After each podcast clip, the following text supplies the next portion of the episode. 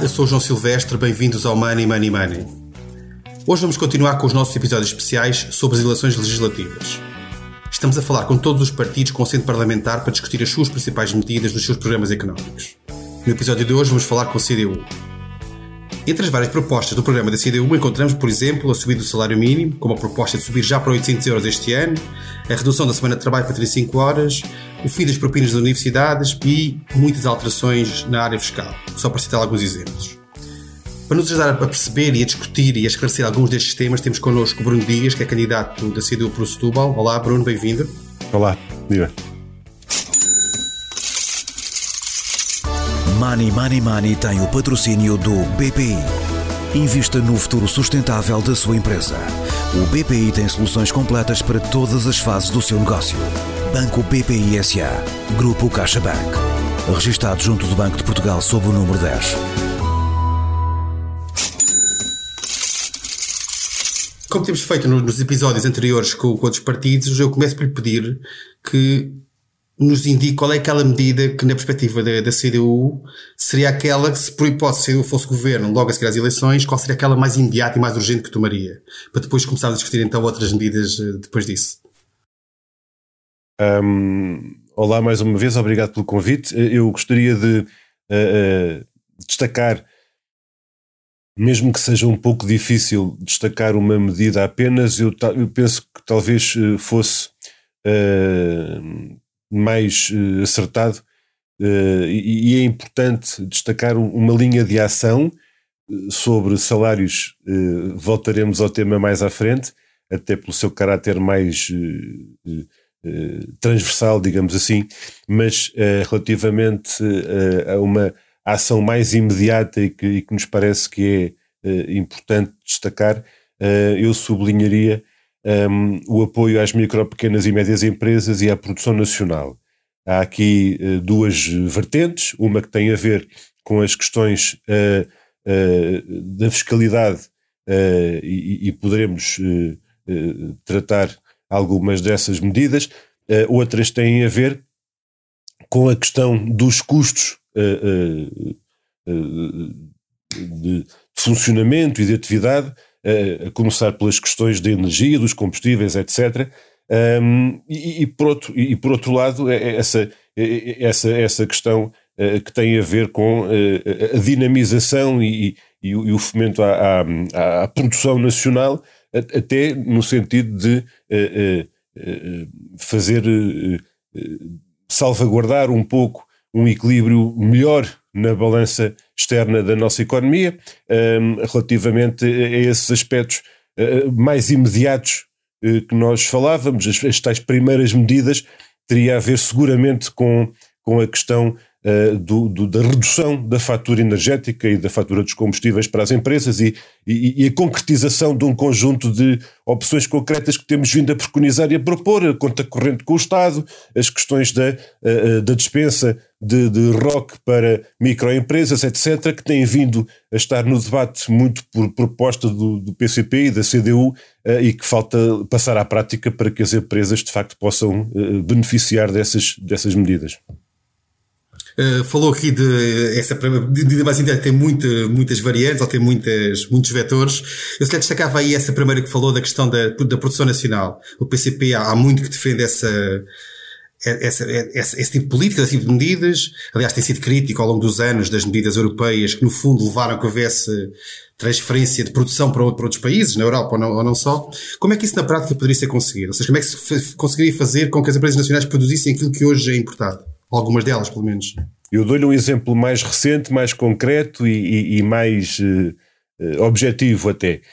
um, que é o exemplo de, do investimento na Ferrovia Nacional. Uh, é, um, é um investimento que o PCP tem vindo a, a, a propor e, e, a, e a reclamar há muitas décadas. Aliás, quando o João Silvestre fala das medidas europeias, eu, eu, eu diria que são mais depressa medidas dos governos portugueses uh, para brilhar junto das instituições europeias do que propriamente medidas europeias. Um, ehm, porque outros países fazem pela vida. outros países, outras economias, outros governos defendem os seus interesses uh, a, nível, a nível nacional. E quando nós por exemplo, num caso mais recente, olhamos para os investimentos que têm vindo a ser anunciados e, e, e lançados, por exemplo, na CP, com aquelas uh, automotoras uh, de serviço regional que foram encomendadas, digamos assim, ou também aquilo que está a ser um, comprado pelo Metropolitano de Lisboa, estamos a falar de um, concursos públicos, concursos públicos que em nada permitiram e de negociações que em nada permitiram uh, garantir uma incorporação nacional, uma, uh, uh, o valor acrescentado a nível nacional, para que dentro da cadeia de valor as empresas portuguesas tivessem de facto essa, essa, essa intervenção, um, já para não falar numa questão mais crítica a longo prazo, que é a chamada questão da transferência de tecnologia, uh, para que não fiquemos tão dependentes do, do fabricante ainda por cima, né? que, é, que é outra questão. Mas quando nós falamos de opções estruturantes de investimento público. E estamos a falar, lá está, de infraestruturas de transportes, logística, etc. Quando falamos da negociação, uh, que seguramente podemos encontrar exemplos concretos que no plano uh, uh, formal, nas mesmíssimas circunstâncias, comparam com outros processos a nível de outros Estados-membros da União Europeia, em que esta, um, esta vulnerabilidade não acontece. Acontece cá, porque as opções políticas são as que são e, e, podem ser outras. E este é um exemplo concreto de como nós podemos defender a produção nacional, já para não falar, digo eu, uh, em setores primários da, da, nossa economia, das nossas pescas, uh, da nossa agricultura, em que muitas das vezes setores que possam ser sedentários em valor podem ser muito vantajosos para eh, para, quem, para quem os detém, para quem os controla, mas do ponto de vista da economia nacional não são necessariamente as opções uh, mais seguras do ponto de vista do ponto de vista da, da, da, da, balança externa e do ponto de vista da produção nacional daquilo que nós precisamos, efetivamente, daquilo que são as necessidades do país, uh, aos vários níveis, e, e estes são alguns dos exemplos. Se bem percebido aquilo que diz é que, embora o PCP seja historicamente crítico do processo de integração europeia, acha que é possível, mesmo com as regras que existem, desenhar os concursos públicos, etc., sem violar as regras europeias e protegendo mais a indústria nacional, é isso?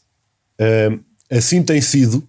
com os, os múltiplos processos países, é? que têm acontecido no, pelos outros Estados-membros. Uh, bom, é evidente, depois pode aparecer um presidente da Comissão Europeia a dizer La France, c'est la France. Uh, mas o que é certo é que se cada país uh, tem o seu papel, a sua intervenção, a sua política relativamente à defesa dos interesses nacionais, e depois cada, cada, cada país, cada povo, cada, cada governo tem uh, naturalmente essa dinâmica própria, bom, então nós não temos nada que ser mais papistas que o Papa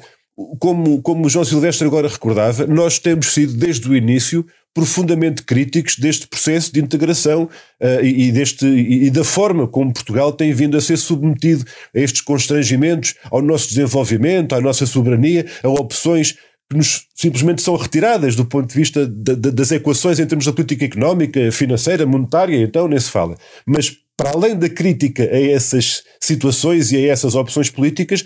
é preciso chamar a atenção para o facto de, mesmo com as regras que supostamente ou formalmente são comuns para os vários Estados-membros, bom, em Portugal tem havido esta opção, como eu digo, ser quase mais papista que o Papa, não é? para nosso próprio prejuízo. Há, um tema que está relacionado com este, que, é que o PCP também defende, que é a questão de, reindustrialização da economia, ou seja, voltar a trazer indústria para, para, Portugal. Portugal nunca teve muita indústria, historicamente, apesar de tudo, teve alguma, mas não teve tanta como outros países, mas tem vindo a perder. Como é que isso podia ser feito em termos de atração de indústria para Portugal que fosse competitivo e ao mesmo tempo pudesse produzir esses bens que, ou para vender cá dentro ou para exportar até outros mercados? É, como é que se consegue este, este processo? Há aqui aspectos fundamentais que têm a ver por um lado, com, eh, a, a, eu diria, a valorização das capacidades que nós já temos. E, e, é um aspecto que, às vezes, por uma forma mais simples ou mais reduzida, para dizer as mesmas coisas em menos palavras, às vezes escapa-nos algum, alguma, alguma parte da mensagem. estou a falar por mim, quer dizer, quando nós falamos na reindustrialização, e, e o João Silvestre menciona isso, de trazer a indústria para cá e, e, e fazê-la desenvolver, há um primeiro passo, eu diria, que é o de estancar a hemorragia da desindustrialização, porque nós temos tido, historicamente e no, e no passado mais recente, belíssimos exemplos de boa indústria que é preciso defender uh, e que é preciso não deixar que se tornem uh, irrelevante. E, e, não é preciso estar só no distrito de Setúbal, de onde eu, de onde eu venho, para, para dar exemplos disso. Nós podemos olhar para o que está a acontecer agora, não é? aqui e agora no nosso país, num processo que tem que ser mesmo olhado de outra maneira. Estou a dar o caso da IFASEC. A EFASEC é uma empresa importantíssima da indústria nacional. Uh, nós não queremos que aconteça uma coisa parecida à que aconteceu com a Sorefam, por exemplo, uh, que teve esse processo de, de, de, degradação, de destruição, de desmantelamento e de encerramento, porque a, a dada altura passou a ser uma página qualquer dentro de um PowerPoint de uma multinacional. Ora, nós não queremos que a EFASEC passe a ser uma página qualquer do PowerPoint de uma multinacional que entra por uma carteira de ativos, olha, temos aquela coisa lá em Portugal. E depois já sabemos como é que uh, isto começa, uh, normalmente temos a experiência de como é que isto acaba. Uh, portanto, por um lado, defender a nossa indústria, salvaguardar as suas condições de, de, de, atividade, de intervenção, de desenvolvimento, contar aqui também com o mercado interno, lá está, também aqui, quando falamos das oportunidades em termos de exportação, nós não temos uma economia de duas assoalhadas, uma para o mercado interno e outra para a exportação. Temos uma economia cada vez mais integrada, naturalmente que as cadeias de valor no plano internacional uh, e essa divisão internacional de trabalho uh, têm assumido uma evolução que não se pode ignorar e que não se pode desprezar, mas quando nós falamos também da defesa de, de, do aparelho produtivo nacional e quando falamos da qualificação e da valorização das qualificações e das competências que nós temos por cá, e é preciso lembrar, quando falamos de, da falta de qualificações, é preciso lembrar que são muitos e muito qualificados são muito numerosos e são muito qualificados os portugueses que vão para o estrangeiro dar cartas e ensinar como é que se faz nas plataformas petrolíferas do Mar do Norte, na indústria uh, avançada uh, uh, na Alemanha, quando falamos na, já no, para não falar noutras, noutras áreas e, e, e, e setores de atividade. Portanto, um, ehm, por um lado, a, a, a valorização das nossas condições endógenas, a valorização das qualificações e, e, e, o desenvolvimento dessas competências e, naturalmente, esta, esta necessidade de criarmos também do ponto de vista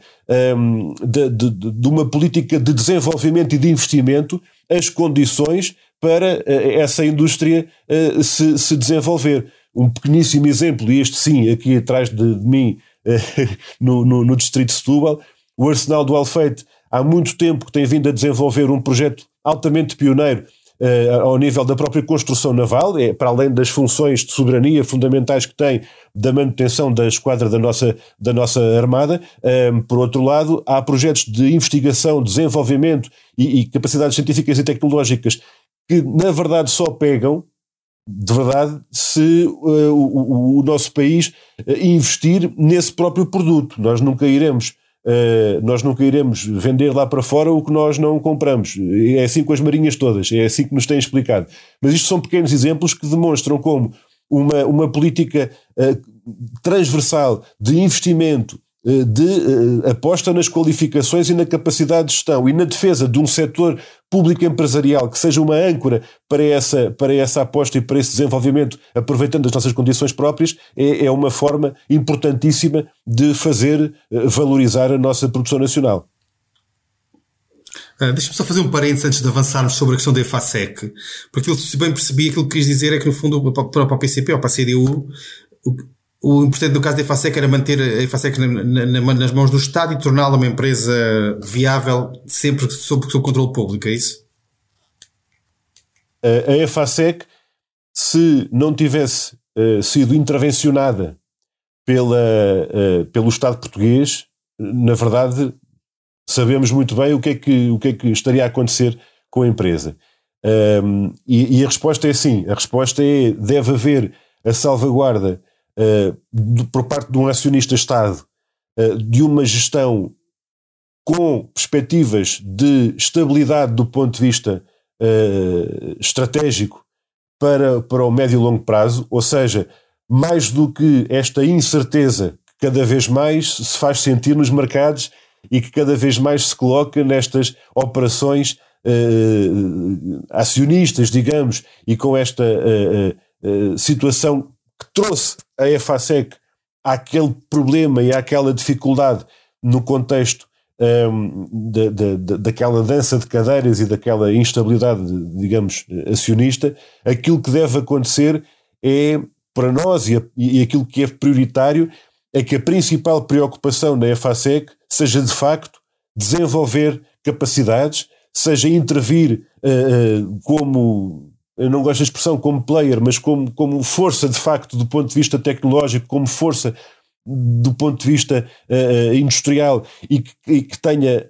essa igualdade de armas para que possa estar com, com, com essa inovação tecnológica, com essa qualidade do ponto de vista técnico e, e, e, tecnológico e científico, em vez de se preocupar com a próxima Assembleia Geral de Acionistas e com as próximas uh, opções uh, da, carteira de ativos do, do, do, acionista de referência, que é o que muitas das vezes tem levado estas uh, empresas de grande dimensão, a nível nacional e internacional,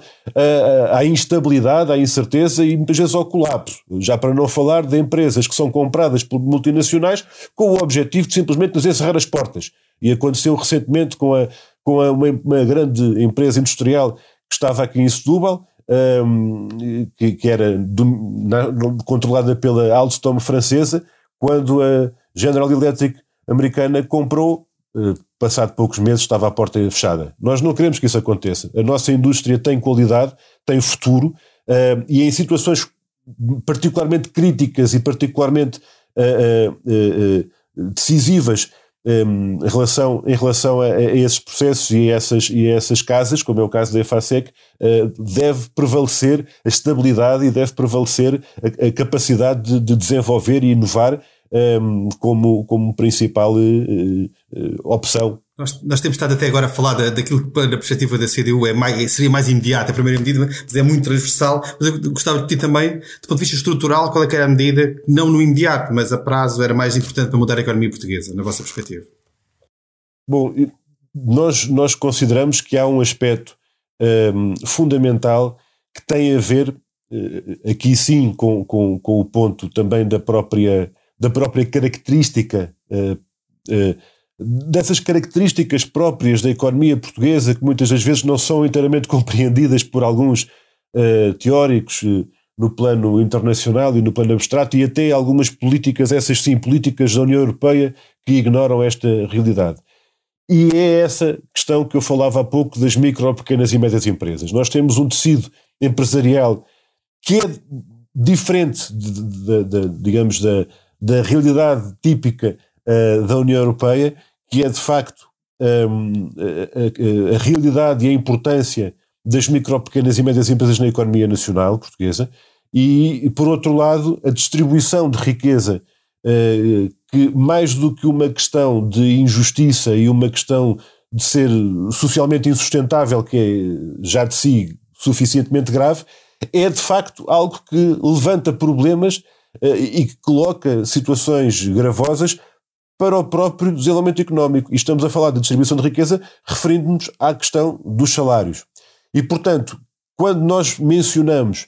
uh, a defesa das micro, pequenas e médias empresas nacionais um, ehm, por oposição a esta realidade que ao longo de muito tempo prevaleceu e, e muitas vezes prevalece das eh, MPMEs serem uma espécie de carne para canhão para multinacionais e para, e para setores não transacionáveis que no fundo depois são detidos por multinacionais uh, cá, cá, em, cá, cá, em, Portugal. Um, falamos de, uh, também da questão dos salários, não apenas do salário mínimo, que tem sido, digamos, mais uh, sublinhado no plano mediático e naturalmente foi uma discussão, porque essa sim depende, obviamente, da, de uma forma mais direta das decisões do Estado e do Governo, falando do salário mínimo, mas falamos normalmente, e isso não, não, não tem tanto destaque, uh, falamos do aumento geral dos salários e dos vários fatores que devem contribuir para que, em geral, os salários e o salário médio, nomeadamente, possa uh, ser elevado, possa ter uma elevação substantiva. E, e, das várias condições que contribuem e dos vários fatores que contribuem para esse aumento dos salários, falamos naturalmente do combate à precariedade e falamos naturalmente das uh, regras da legislação laboral uh, que uh, não devem ter, como têm tido até hoje,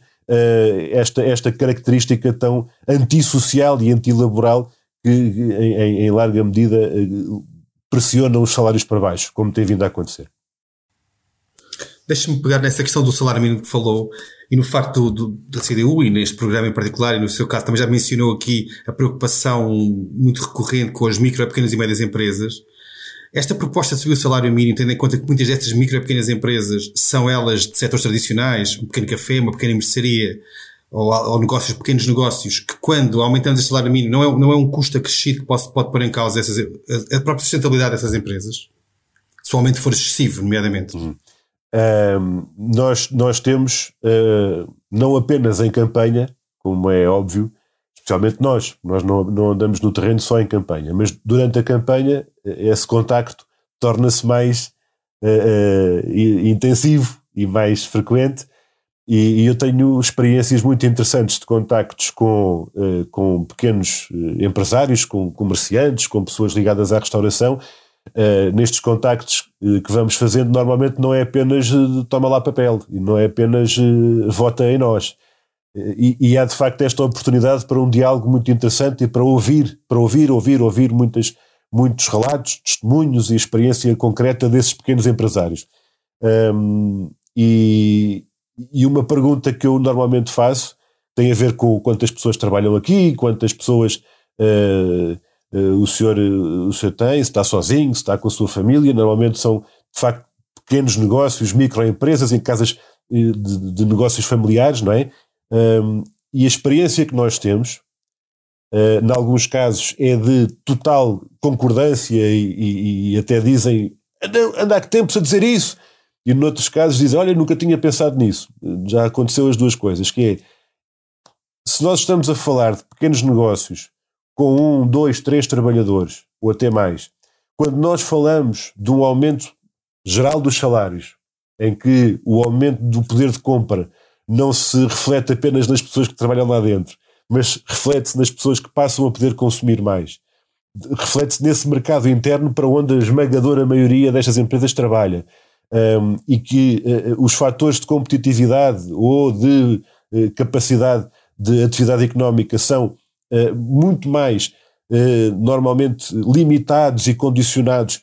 pelos fatores que eu falei há pouco, as questões do custo de energia, a questão do, do acesso ao crédito, do custo do crédito, eh, a questão das, dos contratos de arrendamento, que tantas vezes têm, é sim, ditado o encerramento de portas de tantos estabelecimentos. Bom, então nós pensamos assim: se nós tratarmos destes vários assuntos que estão a infernizar a vida das pequenas empresas e dos pequenos negócios, desde as questões das rendas, à energia, a,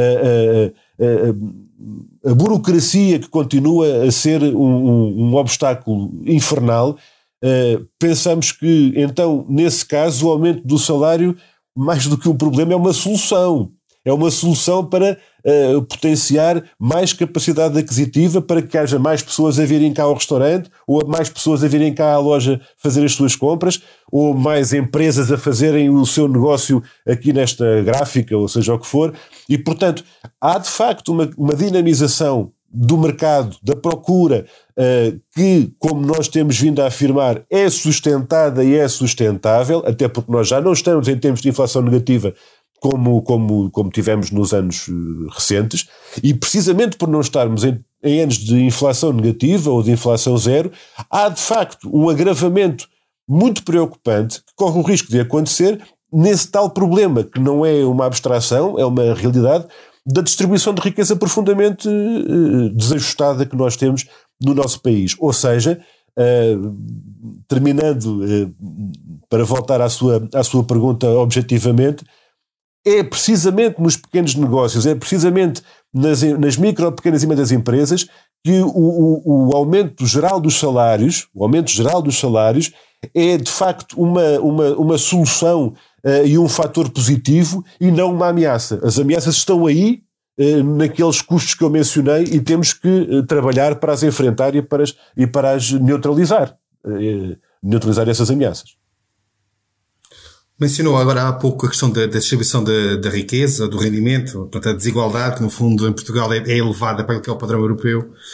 O PCP tem uma série de propostas ao nível dos impostos, nomeadamente do IRS, que presumo visem também combater isto. Quero explicar um bocadinho qual é que é, quais são as principais medidas e, e como é que com isso pretende corrigir estas, estas assimetrias.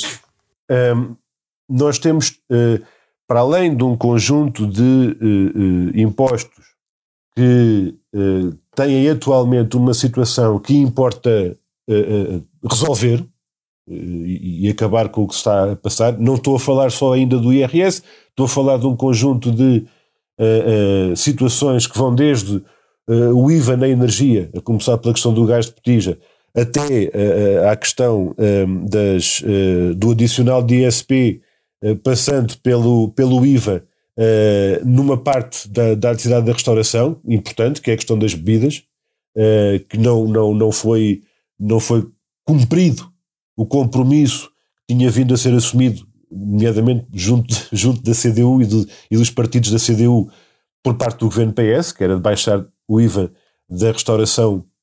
ponto final, e, não baixar uma parte ou deixar ali as coisas meio caminho. Isso continua a ser uma luta da nossa parte, mas para ir diretamente à questão do IRS, um, ao contrário de alguns uh, uh, iluminados que defendem que o, o, o IRS deve ter eh, menos escalões, ou até se fosse só um ainda era melhor. Bom, o que é preciso é que nós não tenhamos, ou não, não devemos ter um país em que os ricos pagam como se fossem pobres e os pobres pagam como se fossem ricos. Não devemos ter isso. Deve haver uma, o caráter progressivo dos impostos, que é o que está na Constituição da República. Isso significa que não apenas aquilo que se chama o mínimo de existência. O mínimo de existência é um conceito que está na lei que tem a ver com uh, uh, o valor a partir do qual nós passamos a pagar IRS e, e, até o qual nós devemos estar isentos de pagar, tendo em conta uh, o, o, valor baixo dos salários e das remunerações e das reformas, e portanto nós colocamos a questão do mínimo de existência e da sua atualização para proteger de facto aqueles que, que menos têm e que menos ganham, uh, e também, por outro lado, uh, adequar uh, os escalões do IRS para desonerar os trabalhadores por conta de outrem com mais baixos rendimentos, com mais baixos Uh, salários e, naturalmente, uh, fazer com que aqueles que mais ganham e aqueles que mais beneficiam em tudo isto possam dar a contribuição que devem dar, que, que, deve ser reforçada a partir, de facto, dos, eh, dos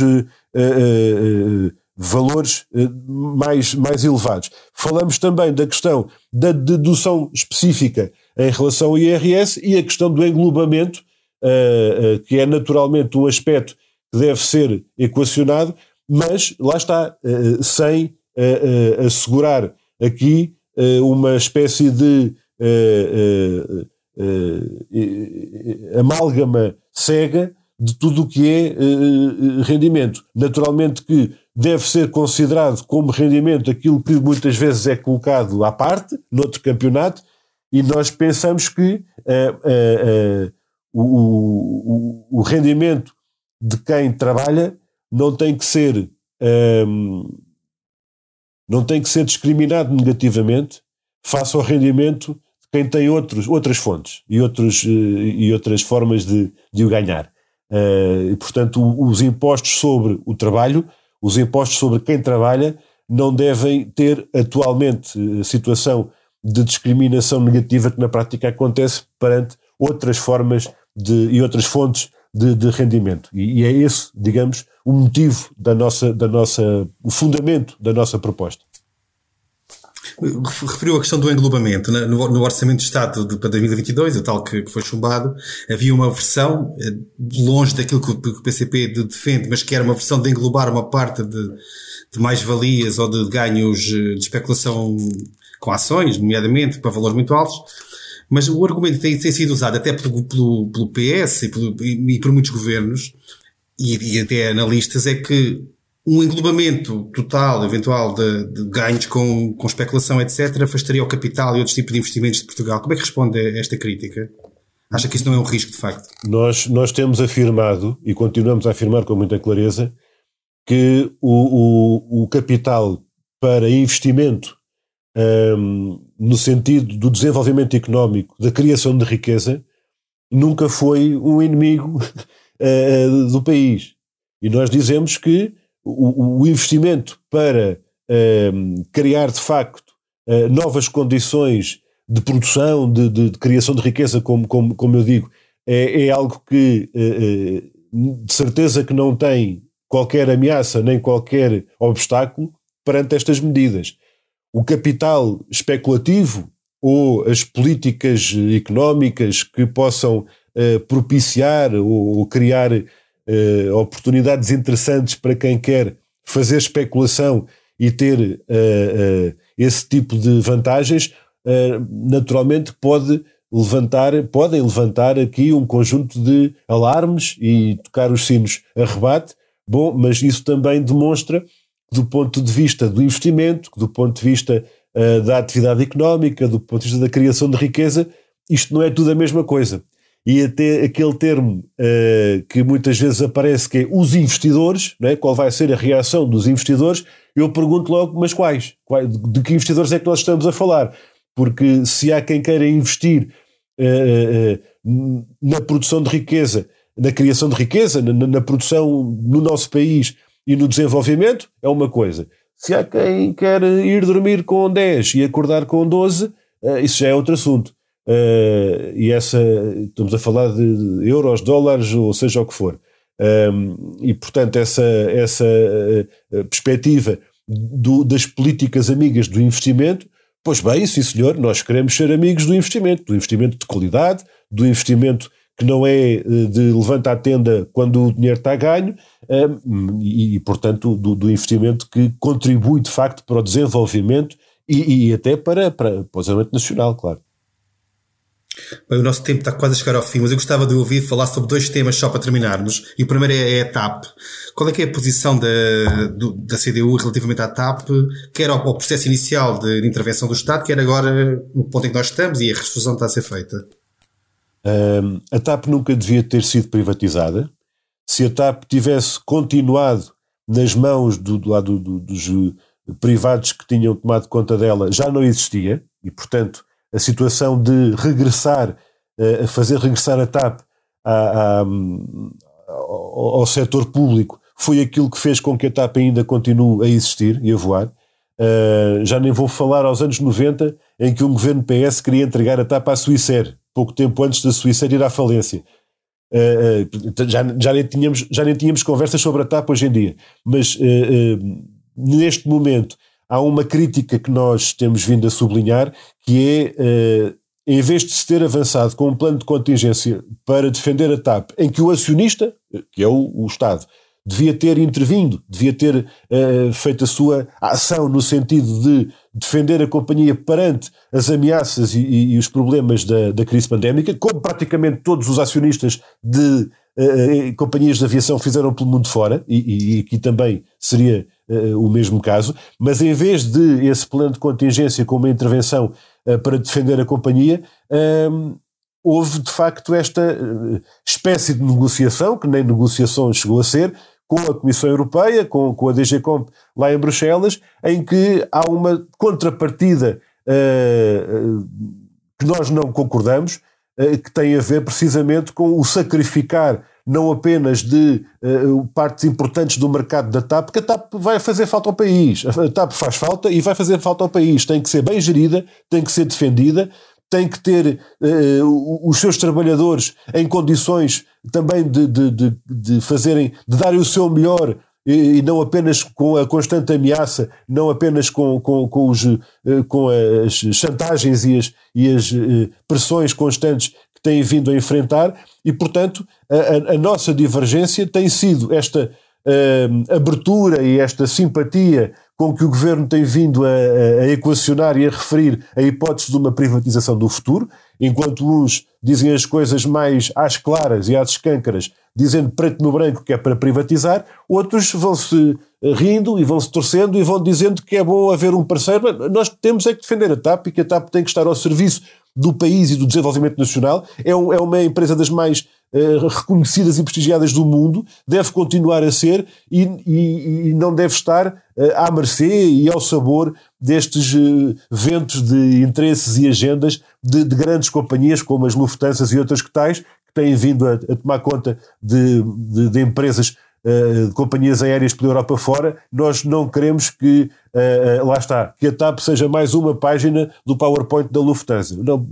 para isso já basta o que basta. Temos que defender o, o interesse do nosso país. Bem, um último tema só para terminarmos. Há, há pouco é um tema que o PCP tem acompanhado, obviamente, desde, desde que nasceu, que é a questão do euro e da política monetária, que eu gostava de perceber, por um lado, qual é que é a posição do, do, do PCP ou da CDU em relação ao euro, ou seja, se continuam a defender a saída de Portugal do euro, e em segundo lugar, se quando olha que é uma questão relacionada, embora não seja a mesma, se quando olha para aquilo que é a resposta do, do Banco Central Europeu nesta crise da pandemia, se para aquilo que foi o passado, nomeadamente a resposta à crise financeira há 10 anos, isto não é de facto uma evolução positiva na vossa perspectiva, mesmo para quem é contra a participação de Portugal no euro. Um, nós, nós temos assistido, temos vindo a assistir ao longo dos anos a debates uh, políticos uh, significativos no interior da própria União Europeia. Como é lógico, uh, quando nós falamos uh, dos constrangimentos, das ameaças e, e, e dos problemas que resultam uh, da, da, das políticas da União Europeia, uh, também nunca dissemos que as políticas da União Europeia são um samba de uma nota só. Nós chamamos a atenção precisamente para as contradições, para uh, as tensões até internas, lá está, que revelam também, muitas das vezes, as contradições entre interesses de Estados-membros e, e, de potências económicas, etc. Por outro lado, isto para dizer que, sim senhor, eh, desde a questão de quem é que está e que políticas, muito mais do que quem é que está, que políticas é que são levadas a cabo ao nível do BCG, nomeadamente, e, da, e da Comissão Europeia e do próprio Conselho, um, ehm, falamos depois de um conjunto de constrangimentos uh, do ponto de vista da, da, da, própria política económica, financeira e monetária, uh, desde o facto, desde logo dela não poder existir a nível nacional, mas uh, recuperamos também uma ideia que foi muito importante, nomeadamente naquela crise do capitalismo em nível global em 2008, 2010, 2011, que foi então e se nós fôssemos corridos do euro? Como essa discussão chegou a estar em cima da mesa. Nós devemos ou não preparar a economia nacional para um cenário que pode não ser assim tão esotérico relativamente à saída de Portugal do euro, independentemente de um planeamento ou independentemente de, de, de discussões políticas a nível nacional. Porque essa questão, como eu recordo, 2010, 2011, essa, essa situação não esteve afastada dos debates políticos. Portanto, quando nós dizemos que é necessário preparar o país para um eventual cenário de saída da moeda única,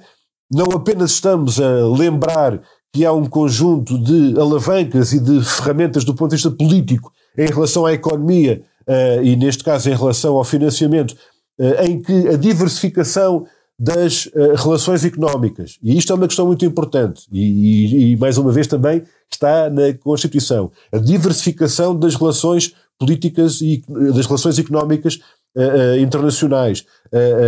o desenvolvimento de parcerias que sejam mutuamente benéficas. Em vez de uma política de tipo neocolonial de submissão do, do nosso país em relação a outros poderes, é algo que não deve ser afastado do debate. E, portanto, nós não queremos uh, rebentar com uh, relações eh, do nosso país com, com, com, com outros países, com outras, com outras áreas. Eh, o que nós queremos mesmo é eh, uma política em que o interesse nacional seja defendido de outra forma em que o nosso desenvolvimento, a nossa soberania,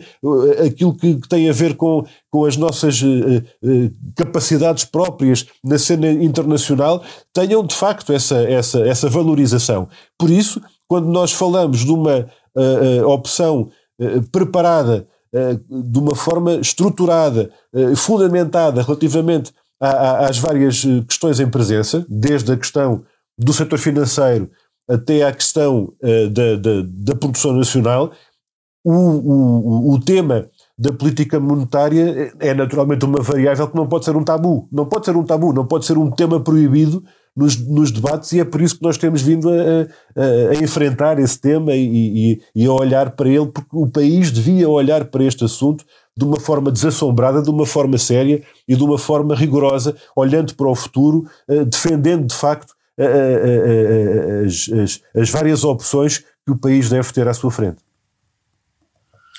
Bem, e assim chegamos ao fim do centésimo segundo episódio do Money Money Money. A edição esteve a cargo de João Martins. Não se esqueça, envie questões e sugestões de temas para o e-mail economia.expresso.empresa.pt. Até lá estou muito bem conta da sua carteira. Money Money Money tem o patrocínio do BPI. Invista no futuro sustentável da sua empresa. O BPI tem soluções completas para todas as fases do seu negócio. Banco BPI SA. Grupo CaixaBank. Registrado junto do Banco de Portugal sob o número 10.